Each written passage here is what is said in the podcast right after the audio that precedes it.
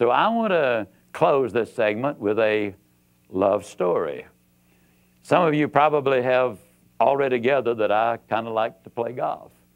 As a matter of fact, there's nothing I enjoy any more than getting out on that golf course and teeing that little white sucker up there and uh, rearing back. And I don't get to play very often, so when I do, I get after it. I rear back and I bust that dude as far as I can hit it. Boom!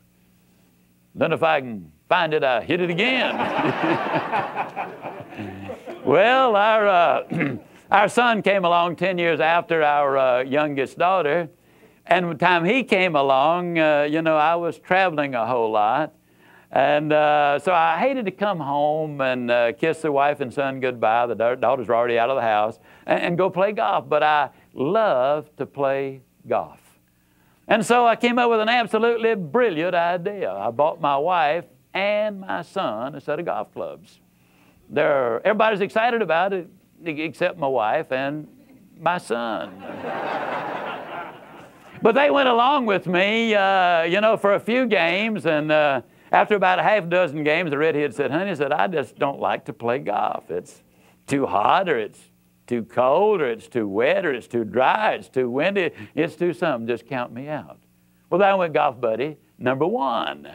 But she said, now you and Tom need to keep playing because he likes to spend time with you and you like to spend time with him, so y'all be about it. Well, by the end of the summer, my boy said, Dad said, I don't hardly know how to tell you this. Said, because I know how good you like to play golf, and, uh, and I, you know, and you like to be with me. And, and Dad, I like to be with you too, but, but, but Dad, I just don't like to play golf. Now I'll go fishing with you, I'll wrestle with you, I'll throw the football with you, I'll do all these things with you, but, but Dad, I just don't like to play golf. So there went golf buddy number two.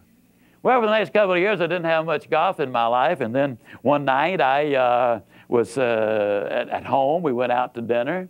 My sticks were in the trunk of the car. We rode past the driving range, the old Dow Rich driving range over here on North Central Expressway. And all of a sudden, my son said, Dad, let's stop and hit a few. Well, my boy's a smooth talker. so we stopped to hit a few. We've been hitting a couple of minutes. He said, Dad, let me borrow one of your woods. And so I gave my four wood, and he reared back, and he busted that sucker about 40 yards further than he'd ever hit a golf ball before in his life. Now, when he turned around, that smile on his face clearly said, Ziglar, you got yourself a golfing buddy now. Ah, the second most beautiful smile I've ever seen on that boy's face. It really was. Now, the most beautiful one was a couple of days later. We were out at the club. We were on a par four. He took that four wood and he reared back and he busted that sucker right down the middle. Had a little draw on it, hit the ground running like a scared rabbit, stopped dead center. Perfect position right in the middle of the fairway. Get down there and he takes his five iron and just like you see the pros do, uh, he, he kept his head down, smooth stroked it. That sucker took off, landed as soft as a butterfly with sore feet on that green. He's about 40 feet from the pin. He's hunting his bird. Now, if you're not a golfer, that means if he sinks the putt, he is one under par on this hole. If you don't know what that means, it means he done good, okay? so I, I, showed him how to line up, you know, and I showed him how to stroke it, and uh, uh, just like that ball had eyes, it went straight to the bottom of that cup.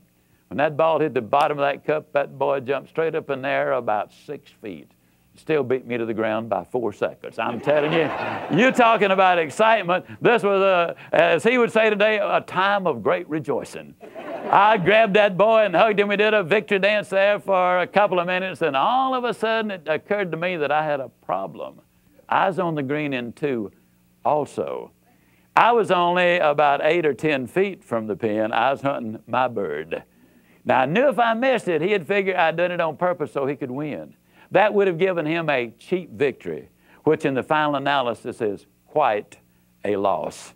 So I determined that I was going to do the very best I possibly could so that if I did miss it, then I could honestly say, son, you won it fair and square.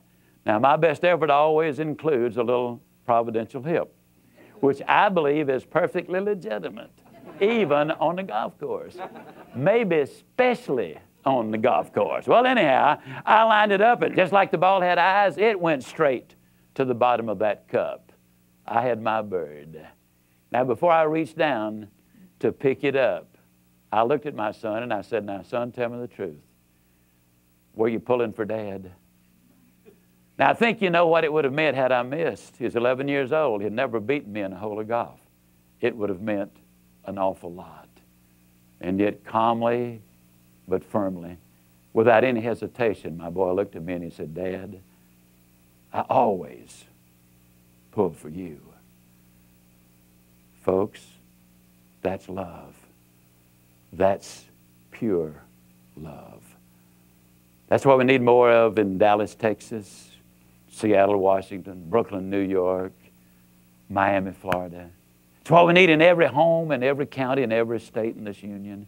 It's what we need in every organization where when we're dealing, whether it's a salesperson selling, or whether it's a manager trying to guide and instruct the individual, whether it's a husband and wife relationship, whatever the relationship is, and, and we're trying to persuade them to do something. If we can honestly and legitimately pull for them to take the action that we're encouraging them to do, and we're encouraging them to take the action because it's in their best interest. At that instant, you become more professional, more proficient, more effective, more of a genuine, loving, caring human being. Because somebody else said it long ago and said it so well. People don't really care how much you know until they know how much you care about them. There is the difference. Treat your husband, your wife, your child, your employee this way.